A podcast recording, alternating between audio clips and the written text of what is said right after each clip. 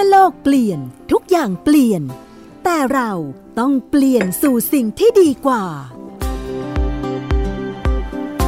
ติดตามการใช้สื่ออย่างสร้างสรรค์ เพื่อเปลี่ยนสู่สิ่งที่ดีกว่า สื่อเปลี่ยนโลก โดยพิภพพานิชพัก สวัสดีครับท่านผู้ฟังที่รักนะครับ เราผมพิภพพานิชพักครับกลับมาที่บอกว่าเรานี่เพราะว่ารายการผมเนี่ยมีวันนี้มีกัน 3 ท่านนะครับ มีคุณอ่าคณิตบุญยพานิชบกโจ ครับ เจ้าประจำ สวัสดีครับ ถ้าใครจำตั้งแต่เมื่อก่อนรายการชื่อจับกระแสสื่อเนี่ยจะจำได้เลยว่าบกโจเนี่ยเป็นแขกประจำในรายการสื่อเปลี่ยนโลกนะครับบกโจก็จะเป็นขาประจำอีกเช่นกันครับ เพราะว่ามีงานสนุกสนุกๆงานน่าสนใจงานสืบสวนสอบสวน ซึ่งถ้าคนเคยติดตามก็จะรู้ว่าบกโจเนี่ยเป็นบกกลุ่มข่าวสืบสวน ครับ แล้วก็ศูนย์ข่าวภูมิภาค ครับ เพราะฉะนั้นมีหน้าที่รับผิดชอบในส่วนของข่าว ข่าว ดีๆที่ออกมานะ ใช่ครับ ที่ต้องไปเจาะเจาะ ใช่ หาข้อมูลเชิงลึก ใช่เวลาเราพูดคำว่าข่าวดีๆ ในนักนิสัยของคนข่าว เนี่ย มันอาจจะเป็นข่าวที่ต้องเออสร้างความคือคำคำว่าสร้างความเขาเรียกนะผลกระทบมี Impact อ่า นะ ใช่ใช่เราภาษาข่าวเราใช้คำว่าสร้าง Impact ใช่ ทำให้มันเกิด Impact Impact หมายถึง ใช่ ว่าทำให้เกิดผลกระทบหรือความเปลี่ยนอย่างหนึ่ง หรือการตระหนักรู้ในเชิง ใช่ เชิงเชิงมีผลลัพธ์ ครับ อ่า แล้วเมื่อกี้บอก 3 ชีวิตก็มีซาว d ินจ n เนียร์ของเรานะครับ คุณปัดเอกพลสู่ชัยวันนี้ช่วยทำให้เสียงของเราคมชัดใสกิ้งไปสู่ ท่านผู้ฟังทาง ต้อง บ้า ปัด น ต้องปัด โอเคครับ เดี๋ยวเริ่มคุยกันเลยครับ ตอนนี้สืบเรื่องอะไรอยู่ จริงๆ ก็ได้ทำเองทั้งหมดนะครับ ฮะ เพียงแต่ว่าเราจะมี เป็น ทีม ทีม งาน ใช่ มีทีมงาน ครับ ที่ดูแลนี้ก็จะมีรายการเปิดปมออกอากาศทุกวันจันทร์นะครับสามทุ่มสิบประมาณ ครับ 45 นาที มีคอลัมน์ข่าวสืบสวนข่าวเอ็กซ์คลูซีฟ ครับ อ่าชื่อว่า The Exit อันนี้อยู่ในข่าวภาคค่ำเสาร์อาทิตย์นะครับข่าวภาคค่ำเสาร์อาทิตย์ The Exit นี่แปลได้ว่าเป็นทางออก คือเราจะไม่ไม่มองแค่ปัญหาอย่างเดียว ครับ แต่ในนั้นอาจจะมองถึงทางแก้ปัญหา ใช่ ทางออก แต่ว่าเราไม่ใช่เป็นคนเสนอนะครับนักข่าวจะไม่ใช่ส่วนทนเสนอทางออก แต่มองให้รอบด้าน แล้วมองให้เห็นว่ามันน่าจะมีทางออกแบบนี้ การแก้ปัญหาทางออกแบบ ค นี้ รับ ได้ นี่ถ้าคนติดตามวิวัฒนาการข่าวมาจะเห็นว่าเป็นเรื่องใหญ่ เพราะเมื่อก่อนเนี่ยข่าวเสนอได้ปัญหาเนอะ ใช่ครับ น้ำแรงฝุ่นควัน ใช่ครับ ไฟไหม้ป่า แต่ไม่ค่อยจะไปถึงทางออกกัน ใช่ไหมครับ ครับ แต่คุณบอกกโจก็ยืนยันว่าทางออกไม่ใช่ว่านักข่าวไป ไม่ใช่เสนอเอง ไปเสนอเอง แต่ว่าฟังให้มันรอบด้าน อืม แล้วคนดูจะเห็นว่า ค จ รับ ริงๆ แล้วเราควรจะมีทางออกแบบนี้ ครับ ภาษาอังกฤษเขาเรียก solution Solution ครับ journalism นะครับ ใช่ครับ ซึ่งอันนี้ก็เป็นธงหลักของอาการทำข่าวในแนวของไทย PBS นะ ครับ แล้วก็มีรายการที่ดูแล สองสามรายการ Big Story Big Story นี่นี่เดี๋ยวเรื่องใหญ่ อืม เรื่องใหญ่ที่เกิดขึ้นในสังคม ครับ อาจจะมีมุมเชิงเจาะลึกผสมไปในการผลิตรายการแบบนี้ด้วยนะครับ เป็นรูปแบบสารคดีรายการ ครั สา บ รคดี มีรายการที่ย้อนไปดูประวัติศาสตร์เรื่องชื่อรายการความจริงไม่ตาย อันนี้ก็ลือ ลั่น จากกรณีซีอุยนะฮะ ใช่ครับ เอ่อเพราะว่าจำได้เลยว่าซีซั่นแรกก็คือเปิดประเด็นอันนี้ ซีอุยนี่เป็นเทปแรกที่ทำที่ผลิตรายการนี้ ครับ แล้วก็เราก็มีเป้าหมายว่าเราเชื่อว่ามุมมองบางอย่าง ครับ ความจริงบางอย่างของซีอุยเนี่ยเปลี่ยนไปละ อืม คือนี่มันชื่อรายการความจริงไม่ตายคือ นี่ฮะ ค้นหาความจริงในอดีต ครับ เพื่อบอกว่าจริง ๆ แล้วเรื่องราวในอดีตเนี่ยยังมีอยู่ในปัจจุบัน ครับ และอะไรใช่ไม่ใช่ ข้อมูลข้อเท็จจริงที่ถูกซ่อนอยู่ในช่วงเวลาเกิดเหตุแบบนั้น ปัจจุบันเป็นยังไง อืม นนี้ก็จะเป็นคอนเซปต์รายการความจริงไม่ตาย ครับเนี่ยครับรายการสื่อเปลี่ยนโลกตอนนี้จึงชื่อว่าสื่อเปลี่ยนโลกครับ กับคุณโจ คุณคณิตบุญยพนิษฐ์นะครับ ครับ มาอยู่กับผมแล้วก็อ่าหมดแล้วยังรายการที่ดูแล ยังยังมี ยังมี ยังมียังมีช่วย ฟังเสียงประเทศไทย ยังมีฟังเสียงประเทศไทย ฟังเสียงประเทศไทยนี่ อาจ นี่ จะไม่ สุ เชิง ทธิ เจาะ ชัยหยุ่ ลึ น ก คุณ ใช่ สุทธิชัยหยุ่นเป็นพิธีกร ใช่ และผู้ ครับ ดำเนินรายการ ใช่แต่อันนี้ก็ทำร่วมกันกับห หลา ลาย ย ๆส่วน ๆ ทีมงานหลาย ๆ ส่วนงานด้วยกัน เช่นสำนักเสื้อข่ายสื่อพลเมือง ครับ อ่าสศูนย์ข่าวภูมิภาค ซึ่งเรื่องก็จะเป็นเรื่องที่เกี่ยวกับเอ่อวิถีชีวิตคนในชนบทในจังหวัดต่าง ๆ เพราะว่าเมื่อเห็นภาพเมื่อลงไปดูศึกษาข้อมูลอยู่แล้ว พบว่าหลายเรื่องเนี่ยชาวบ้านที่อยู่ในพื้นที่เหล่านั้นจริงๆอะเขามีวิธีการจัดการตนเอง มีคำตอบ นะ ของตัวเองที่เพื่อมาแก้ปัญหาแล้วมันเป็นปัญหาที่ไม่ใช่เฉพาะหมู่บ้านเป็นปัญหาในวงกว้างด้วยครับ อย่างเช่นเรื่องยางพาราชาวบ้านก็มีวิธีการจัดการยางพาราแบบวิสาหกิจที่นำผลิตภัณฑ์ยางพาราที่บึงการนะครับนำผลิตยางพารา มาทำเป็นผลิตภัณฑ์แล้วหาทางออก ครับ แล้วบึงการก็เป็นโมเดล เป็นโมเดลของการจัดการปัญหายางพาราที่ดีได้ด้วย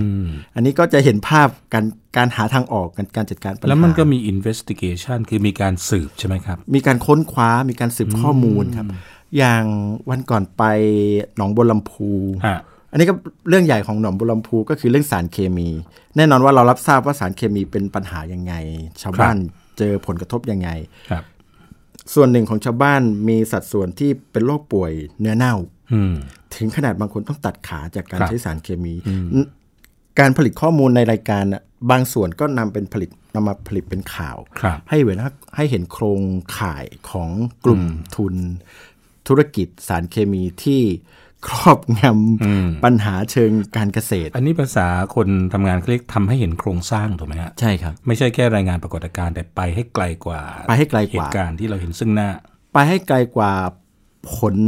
กระทบจากสารเคมี อืม เราจะดูว่าใครอยู่เบื้องหลังการทำให้เกิดสารเคมีแบบนั้น ครับ หรือการกระจายการกระจายตัวของธุรกิจสารเคมีเป็นยังไงอ่าล่าสุดทีมงานฟังเสียงประเทศไทยไปที่พนัสนิคม ครับ ซึ่งพนัสนิคมเนี่ยเป็นถูกจัดให้เป็นเมือง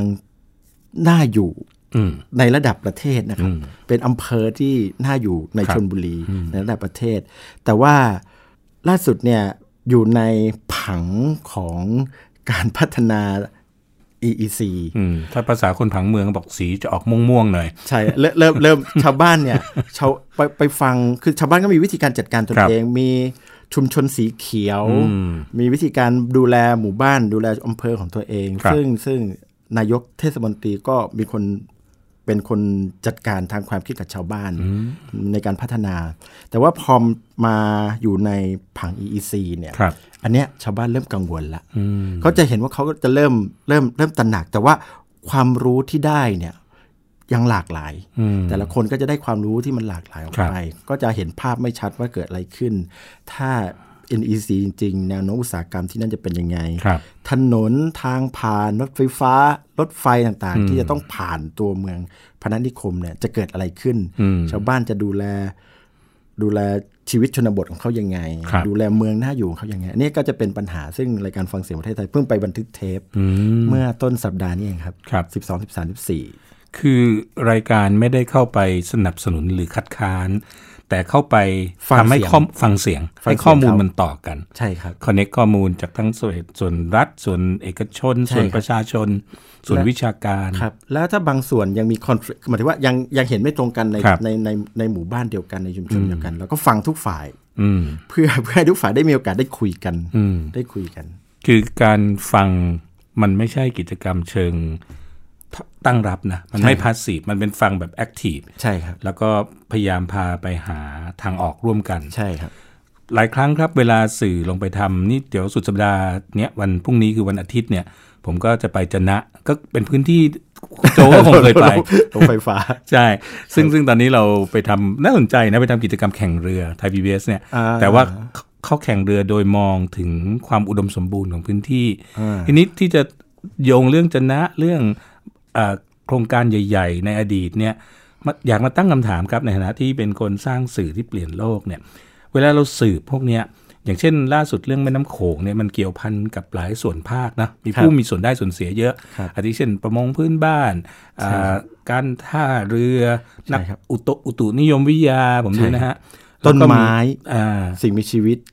เราใช้ ระบบนิเวศ ใช่ แล้วก็แม้แต่ประเทศเพื่อนบ้าน ใช่ครับ เขื่อน ใช่ นะแต่ละฝ่ายเขาก็พูดในทางที่ว่าในมุมของเขา ใช่ค ใช่ รับ ไหมครับ อย่างเช่นที่เขื่อนสยบุรีที่เจ้าหน้าที่ซึ่งเป็นเป็นคนไทยอะนะก็ให้สัมภาษณ์ในรายการเปิดปมผมดูอยู่นะครับ ครับ เขาก็ยืนยันว่าไม่มีผลกระทบ เอ๊ะอย่างเงี้ยครับเราเราเราจัดการข้อมูลยังไงครับ คุณโจ คือคือคือทีมงานคือจริง ๆ ก็ต้องฟังข้อมูลจากทุกฝ่าย ครับ อ่าแต่ละฝ่ายให้ความเห็นยังไงนะครับ แต่ว่าเราคงไม่ได้เอาความเห็นอย่างนั้นมาตัดสินว่าใช่หรือไม่ใช่อ่าทีมงานจะต้องไปทำงานด้วยการพิสูจน์ข้อมูลเหล่านั้น หลังจากที่ไปฟังมาอีก คือ ต้อง คือคือสิ่งที่กำลังพูดนี่คือว่าความเห็นเนี่ยมันไม่ใช่ข้อเท็จจริง ไม่ใช่ข้อเท็จจริงครับ แต่ต้องเอาข้อมูลต้องสกัดให้เห็นข้อมูล แล้วนำนำข้อมูลเหล่านั้นน่ะมาพิสูจน์ว่าใช่หรือไม่ใช่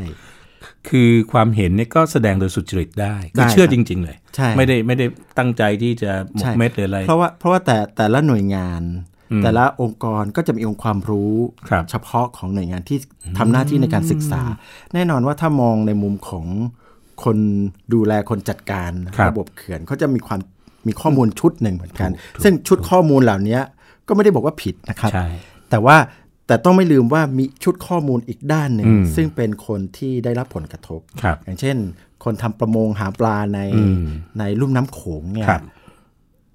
ถ้าจะบอกว่าได้รับผลกระทบได้รับผลกระทบเนี่ย อันเนี้ยได้รับผลกระทบยังไง ทีมงานก็ต้องลงไปหาข้อมูล พิสูจน์ในเชิงประจักษ์ให้เห็นว่าปลาหายไป มีบางมีบางภาพที่ไปคุยกับคนหาปลา แล้วพบว่าช่วงเนี้ยหาปลาเนี่ยได้ปลา มีไข่ ใช่ มีไข่เต็มท้อ อัน ง นั้น เล สะเทื ย อนใจมากเลย ครับ เพราะแล้วก็แช่แข็งอยู่ผมจำได้ในรายการทีวีนะฮะแล้วก็เขาเอามือชี้เนี่ยเห็นแล้วท้องป่องเลย ใช่ครับ มีไข่เต็มท้องนี่มันไม่ไม่ได้บอกว่าดีนะครับ แน่นอนคนกินรู้สึกว่าเออมัน อร่อย แน่นอน แต่ แต่ปีหน้าเนี่ย จะจับปลาแบบนี้ไม่ได้ ผ อ ม จจะ จำได้ว่า ม่ ตัวคนขายก็ยังพูดเลยบอกว่าอร่อยแบบเศร้าๆ คือ ใช่ ดู ใช่ อร่อยแบบหดหดหูใจ เพราะว่า ใช่ ก็จะสงสัยว่า แต่สาเหตุที่ก็ต้องจับปลาโดยอ่าในขณะที่มันตั้งท้องเนี่ยเพราะว่าน้ำมันเปลี่ยนใช่ น้ำมั ไหม น ฮะ เปลี่ยนครับน้ำระดับน้ำมันเปลี่ยน ก็ต้อง ระดับ รีบ น้ำในฤดูที่เป็นควรจะเป็นฤดูแล้งเนี่ยไม่แล้งควรจะเป็นฤดูที่มีน้ำเต็มช่วงเอ่อมิถุนากรกฎา ครับ ละพฤษภาปลายพฤษภามิถุนากรกฎาสิงหาเนี่ยควรจะเป็นช่วงที่แม่น้ำโขงเนี่ยปริ่มละ ใช่ น้ำเยอะแล้ว แล้วก็จะค่อยๆ ลดลงในช่วงปลายปลายๆพฤศจิกาท่านว่าเนี่ยก็ว่าไประบบระบบนิเวศแม่น้ำโขงเอ่อจะเป็นลักษณะนี้ ครับ แต่ว่าเอ่อในรอบเป็น 10 ปีที่ผ่านมาเนี่ยหลังจากเริ่มมีเขื่อนต้องยอมรับว่าเขื่อนเนี่ย ครับ เกิดขึ้นไม่ใช่ลาวอย่างเดียว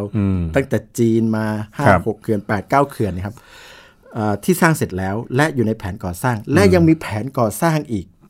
เข้าไปในทิเบตอีก ครับ อย่างน้อยเกือบยี่สิบสามสิบเขื่อน อันเนี้ยแม่น้ำโขงเนี่ย ไม่ใช่เป็นเป็นแม่น้ำธรรมชาติอีกแล้ว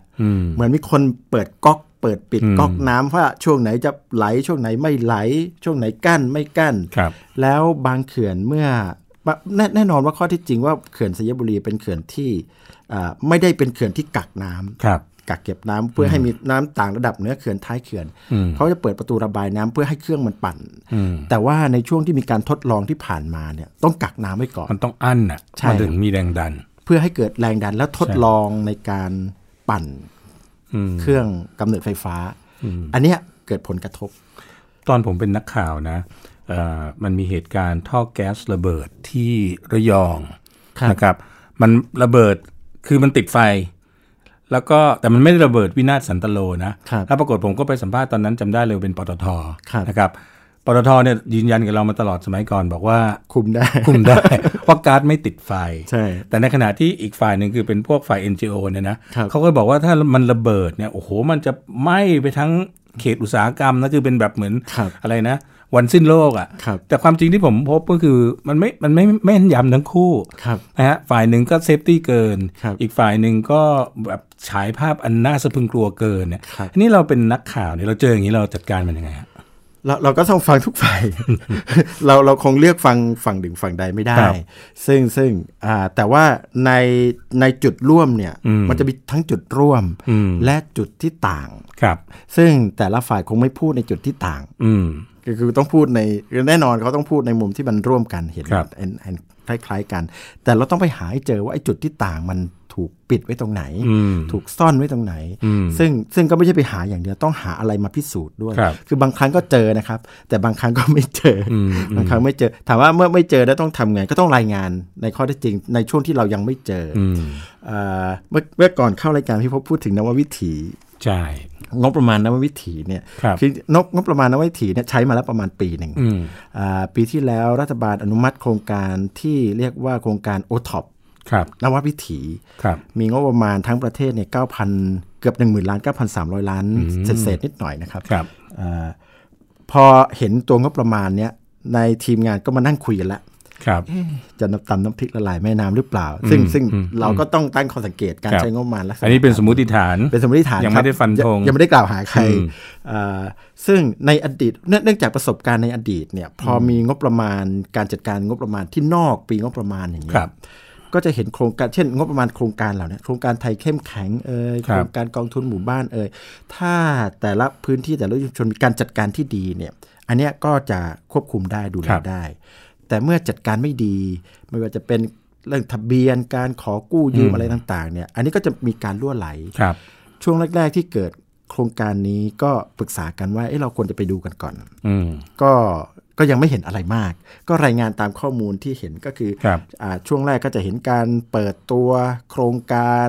มีงบประชาสัมพันธ์ อืม มีเบิกงบประมาณล่วงหน้างบ อืม ยังไม่มาก็จ่ายกันไปก่อนอะไรพวกเนี้ย ครับ ก็จะเห็นข้อมูลลักษณะอย่างนี้ แต่ก็ยังไม่ได้เห็นภาพชัดว่าอ่าประสบความสำเร็จหรือไม่ประสบความสำเร็จ แต่ผ่านไปหนึ่งปีครับ วันนี้ให้ทีมงานกลับไปดูใหม่ ใช่ เพราะว่าเราไม่ได้จับปีเดียว ไปแล้ว แล้วเลิก แล้วถ้าเกิดท่านผู้ฟังไปติดตามไปดูใน YouTube นะครับอาตอนชื่อ โอทอมทางวิถี เออโอท็อปนวัตวิถีเนี่ยผมจะชอบมากเพราะมันจะมีฉากที่เราเห็นเมื่อปีที่แล้ว ใช่ โอ้โห คึกคัก คึก มาก คัก มีชาวนามา เต้น แสดง รำ สาธิต การดำนา ใช่ใช่ แล้วก็ตัดชุบมาโอ้โห ใช่ เป็นที่เวืองวาง ใช่ นะครับรกราง ช่วงเปิดตัวก็จะคึกคักอย่างเงี้ยครับ ฮะ แต่พอหลังจากนั้นเนี่ยแทบไม่ อะร ได้ใช้งา เกิด น ขึ้แล้วผมชอบบทวิเคราะห์ของแหล่งข่าวแล้วผมว่ามันยุติธรรมกับทุกฝ่ายนะครั ครับ บ เพราะว่าเขาก็บอกว่าที่สำเร็จก็มีนะ ก็มี แต่ ใช่ ของเขาอ่ะมันไม่ใช่เนื่องด้วยแล้วเขาวิเคราะห์นะครับ ใช่ครับ คือบางทีเวลาเราดูการทำข่าวบางประเภทเนี่ย ชาวบ้านจะมีบทบาทแค่พูดอะไรสั้น ใช่ครับ แต่ในรายการของคุณโจเนี่ยผมเห็นว่าจะให้เขาพูดค่อนข้างเยอะนะ ใช่เพราะนักคือนักข่าวจะไม่พูดแทน อืม สิ่งที่ชาวบ้านพูด สิ่งที่แหล่งข่าวพูดก็จะพูดให้เต็มที่ ใช่ ส่วนนักข่าวจะพูดในสิ่งที่เป็นข้อเท็จจริงที่เราไปหาเพิ่มเติมงั้นการจัดการเรื่องการผลิตเรื่องบทเรื่องสคริปต์ ที่มันละเอียดอ่อน ก็ก็อยู่ในการกระบวนการผลิตแบบ ครับ นี้ด้วย ครับ ก็พบว่านวัตวิถีส่วนหนึ่งนะครับคงไม่ได้บอกว่าทั้งหมด แต่ส่วนหนึ่งแล้วก็ค่อนข้างเยอะที่ไม่ค่อยประสบความสำเร็จ อืม พวกตลาดนวัตวิถีเอ่ยชุมชนนวัตวิถีท่องเที่ยวเอ่ยแม้กระทั่งการอบรมต่างๆ ถูกนำไปใช้อย่างถูกต้องหรือเปล่าเนี่ยอาจจะอาจจะมีปัญหาบ้างเหมือนกัน แต่ก็มีส่วนที่สำเร็จ อืม ส่วนที่สำเร็จก็ไปเจอว่าความสำเร็จเกิดขึ้นจากชุมชนเข้มแข็ง เขาเขาเขาทำอยู่แล้ว ใช่ครับ ที่จากบทสัมภาษณ์เขาบอกว่ามันเป็นการต่อยอด ใช่ อันเนี้ยโอเค ชุมชน ใช่ น่ะมีการจัดการการท่องเที่ยวอยู่แล้ว ใช่ มีการตระหนักถึงตัวผลิตภัณฑ์ในท้องถิ่นอยู่แล้ว ใช่ครับ อันเงี้ยไม่ไม่ยาก ใช่ แต่แต่จริง ๆ เป้าประสงค์ของนวัตวิถีก็คือ อยากจะปลุกชุมชนทั้งหลายที่หลับไหลอยู่เนี่ยให้ขึ้นแต่มันไม่ง่ายอะครับ คือต้องต้องต้องต้องอาถ้าหน่วยงานรัฐคือจริง ๆทำก็เพื่อให้หน่วยงานราชการเนี่ย อืม มองเห็นว่าเออจริงๆมันก็มีการจัดการที่ดีเนี่ย ใช่ จะทำให้เกิดผลสำเร็จคแต่รับ ถ้าเอ่อปล่อยปล่อยบ้าง เกียร์ว่างบ้าง ไม่ได้ อะไรเงี้ยคงไม่ได้ หรือ ค ทำ งไม่ได้ เพียงพอเป็นพิธี ผม ไม่ได้ เห็นบางบางพื้นที่ ผมเนี่ยเอ่อเป็น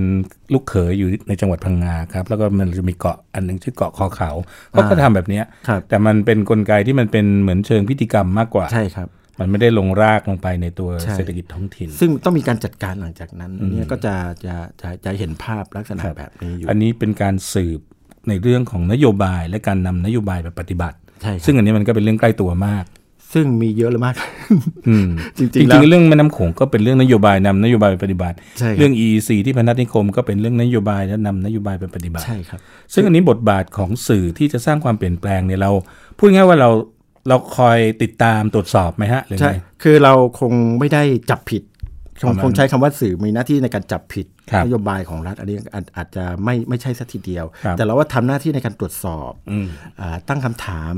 ไม่ใช่ตั้งคำถามอย่างเดียว ไม่ใช่ถามอย่างเดียวแล้วก็ให้เขาไปตอบนะครับ ครับ อ่าผมผมคิดว่าอาจจะจะน่าจะเป็นหน้าที่ที่ครบถ้วนเป็นว่าถามด้วยแล้วก็ต้องหาข้อมูล หาหลักฐาน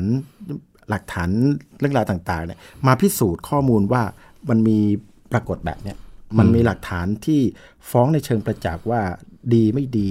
ประสบความสำเร็จ ไม่ประสบความสำเร็จยังไง ครับ แล้ว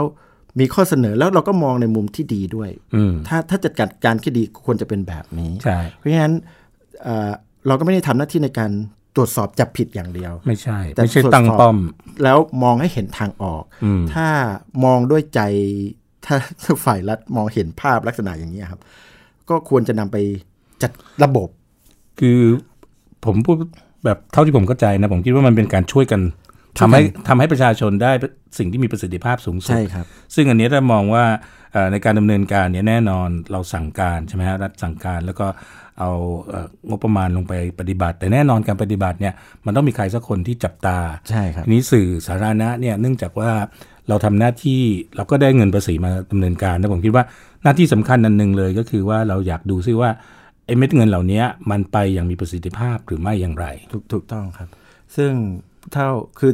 ทุกวันนี้ในในเพจของรายการ ครับ ทั้งสองสามรายการเนี่ย ก็มีคนทินบล็อกเข้ามา ตลอดตลอดเวลาจนแทบจะบอกว่าคือทำไม่ทัน คือเยอะเยอะครับอ่าหลายอันปีที่แล้วเนี่ยตามเรื่องทางจักรยาน วันนี้เราลืมไปแล้วปีที่แล้วมีงบประมาณ จำได้ ทุกจังหวัดเลย อืม ให้จังหวัดละ20 ล้าน 20 ล้าน 10 ล้าน เพื่อไปทำทางจักรยาน สีฟ้าๆที่เราคุ้นเคยก็ ใช่ ตอนนี้ไม่รู้ ตอนนี้คงไม่เหลือแล้ว ยังจะฟ้าหรือล่อนไปหมดเลย ในคืออันนี้อันนี้ก็จะมองเห็น ครับ ว่าคือบางพื้นที่เนี่ยถ้าหนึ่งทำแล้วสอดคล้องกับคนใช้งาน อืม แล้วพื้นที่ในการทำเนี่ยถูกต้อง ครับ ไม่ได้รัฐทำอย่างเดียว แต่ต้องทำแบบมีส่วนร่วมข ครั อง บ ชาวบ้าน อืม ของผู้ใช้มานั่งคุยกันของจังหวัดมานั่งคุยกัน แล้วดูซิ ค ว่า รับ ทางจักรยานที่ดีควรจะเป็นแบบไหน แน่นอนว่าฝ่ายรัฐก็มองแบบหนึ่งฝ่ายที่ต้องใช้งานหรือแล้วชาวบ้านที่ต้องใช้งานจริง อาจจะมองอีกแบบหนึ่งจะทำยังไงให้มันพบจุดตรงกลางแล้ว ครับ เป็นจุดร่วมร่วมกัน แล้วก็ทำทางลักษณะอย่างเงี้ยทางจักรยานแบบเนี้ย อืม บางจังหวัดประสบความสำเร็จ อืม แต่บางพื้นที่เนี่ยซซึ่งส่วนใหญ่ด้วยนะครับ ต้องไม่ได้บอกว่าส่วนน้อย ส่วนใหญ่เนี่ยเอ่อทำเสร็จแล้วเนี่ยไม่ค่อยมีใครใช้ อืม อ่าสาเหตุไม่ไม่ไม่ใช่สาเหตุมันมันก็คงมีหลากหลายสาเหตุเหมือนกัน ไม่ใช้เพราะว่าตอนทำเนี่ยมันไม่ใช่ทางที่เขาควรจะไปขี่จักรยาน ครับ เอ่อบางที่ทำเพราะว่ามีงบประมาณเพื่อให้ทำทางจักรยานก็ทำทางจักรยาน ใช่ ทาสีอย่างเดียว อืม 20 ล้าน อืม อันเนี้ยก็คงจะไม่ใช่ อืม แต่บางที่ก็ไปทำในในในที่ชาวชาวบ้านก็ไม่ขี่ ครับ สภาพถนนทำเสร็จสักสามเดือนก็บิดเบี้ยวแล้ว อืม ถนนเริ่มเป็นหลุมเป็นบ่อ แล้วก็คงจะไม่มีใครไปขี่จักรยาน ผมฟังดูเร็วๆเนี่ย ผมคิดว่ากระบวนการการมีส่วนร่วมของประชาชนเนี่ยมันสำคัญมากเลย สำ นะ คัญมากครับ พอมีถ้าเขารู้สึกว่าเขาเป็นเจ้าของเขาได้ร่วมเนี่ย ใช่ คราวนี้แหละเขาก็จะรักษา ใช่ครับเขาจะดูแลรักษา แต่ แต่ ว่า ถ้าเกิดเราแค่เขาเรียกว่าปั้นแล้วก็เคลี้ยงลงไปยังพื้นที่เนี่ยเคลี้ยงหายเคลี้ยงหายหมด อันนี้ก็เป็นวิธีการใช้งบประมาณอีกแบบหนึ่ง ไม่ยังไม่อยากบอกว่าเป็นวิธีการใช้งบประมาณในเชิงทุจริตก็อันนี้ยังไม่ยังไม่กล่าวหาขนาดนั้น เพียง ครั แต่ บ ว่าเป็นวิธีการจัดการงบประมาณที่ไม่ถูกต้องนักในการใช้งบประมาณครับ ครับ เพราะว่าในการประมูลจัดซื้อจัดจ้างบางอย่างก็มีความซับซ้อนมีเรื่องราวที่ให้เราค้นหาได้อีกเยอะเลย ครับ มีหลายโครงการครับเป็นอาคารร้าง อาคารสร้างสนาม สร้างแล้วทิ้ง กีฬ ก็เรียกสร้างแล้วทิ้ง ทิ้ง อืม ก็เยอะก็เยอะคือทำก็ไม่ไหว ถ้าผมคิดเร็วๆนะอาคารอเนกประสงค์เนี่ยตั้งแต่ยุคไหนไม่รู้แหละ ก็มีกันเกือบ ใช่ ทุกที่ ใช่ครับ นะครับ อะไรนะ สนามกีฬา ศาลาอ่านหนังสือพิมพ์หมู่บ้าน สนามกีฬาโอ้เยอะนะ เยอะซึ่งซึ่งอันเนี้ยเอ่อเอ่อหลังๆเนี่ยชาวบ้านเริ่มรู้สึกมีส่วนร่วมเยอะ คื สะ อ สะพานที่ไม่มีถนนมาต่อก็มี ก็มีมีมีเยอะครับเอ่อแม้กระทั่งที่ที่เราเจอปัญหาแล้งเนี่ย ครับ แม้กระทั่งในพื้นที่นอกพื้นที่ชชนประทานเนี่ย ครับ ก็มีความพยายามในการขุดเจาะบาดาล อืม เอ่อซึ่งไปเจาะในพื้นที่ที่มันไม่คุไม่เจอน้ำอะแต่ก็มีงบประมาณเพื่อไปขุดเจาะบาดาลอันนี้ก็เป็นเป็นอีกปัญหาซึ่งคือจับไปตรงไหนก็ชาวบ้านก็จะให้ข้อมูลมาตลอดมาเรื่อยๆครับมาเรื่อย ครับ ๆ ว่าเราแทบจะจะทำไม่ ยิ่ง ทัน ในยุคโซเชียลที่ผมว่าข้อมูลมันคงไหลเข้า ลงไหล น่า เข้า ดูเลยน่า จริงนี้ก็ก็จริง ๆ ก็คาดหวังให้สื่อเนี่ย สื่อไม่โดยไม่ใช่ไม่ใช่ไม่ใช่เฉพาะไทย PBS นะครับ ครับ ถ้าสื่อสื่อ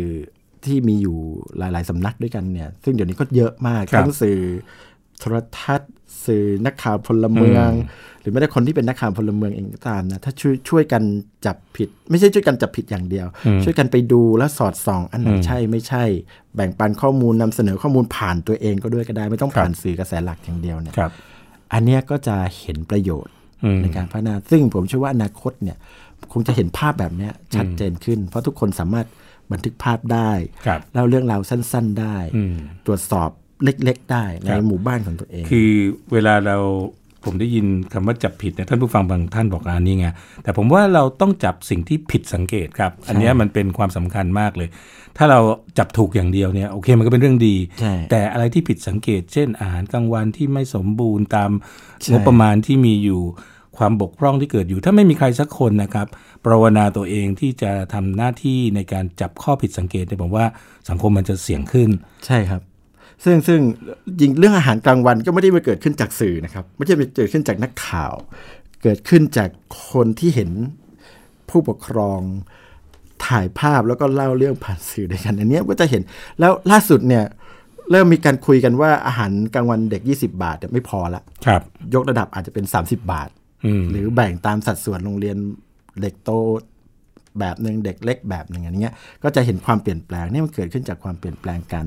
ตรวจสอบของคนทั่วไปเลย ครับ เวลาเราหมดแล้วครับบกโจ ก็ขอขอบพระคุณมากนะครับ ต้องรวบรัด หวังว่าวันนี้รายการสื่อเปลี่ยนโลกจะทำให้เห็นว่าคนที่เขาสืบเนี่ยเพื่อสร้างความเปลี่ยนแปลง หลายคนมองเขาด้วยสายตาที่สงสัยว่าทำไมนะเรื่องที่มันมีปัญหาจะต้องขุดคุยเอาออกมา คงได้เหตุผลครับว่าถ้าเราจับถูกอย่างเดียว ผมว่าเราเดินต่อลำบาก มันต้องทั้งจับถูกนะครับ เอามาส่งเสริมและขณะเดียวกัน ถ้ามันมีข้อผิดพลาดก็ต้องแก้ไขเยียวยาครับ ครับ วันนี้ผมคุณอ่าพิภพพนิชพักนะครับ คุณโจ คณิตครับ คณิตบุญยพนิชแล้วก็คุณเอกพลสู่ชัยปัดซาวอินจิเนียร์ของเราขอลาท่านผู้ฟังไปก่อนครับ สวัสดีครับ สวัสดีครับ ติดตามรายการสื่อเปลี่ยนโลก โดยพิภพพานิชพักได้ทาง www.thaipbsradio.com แอปพลิเคชัน Thai PBS Radio และ facebook.com/thaipbsradiofan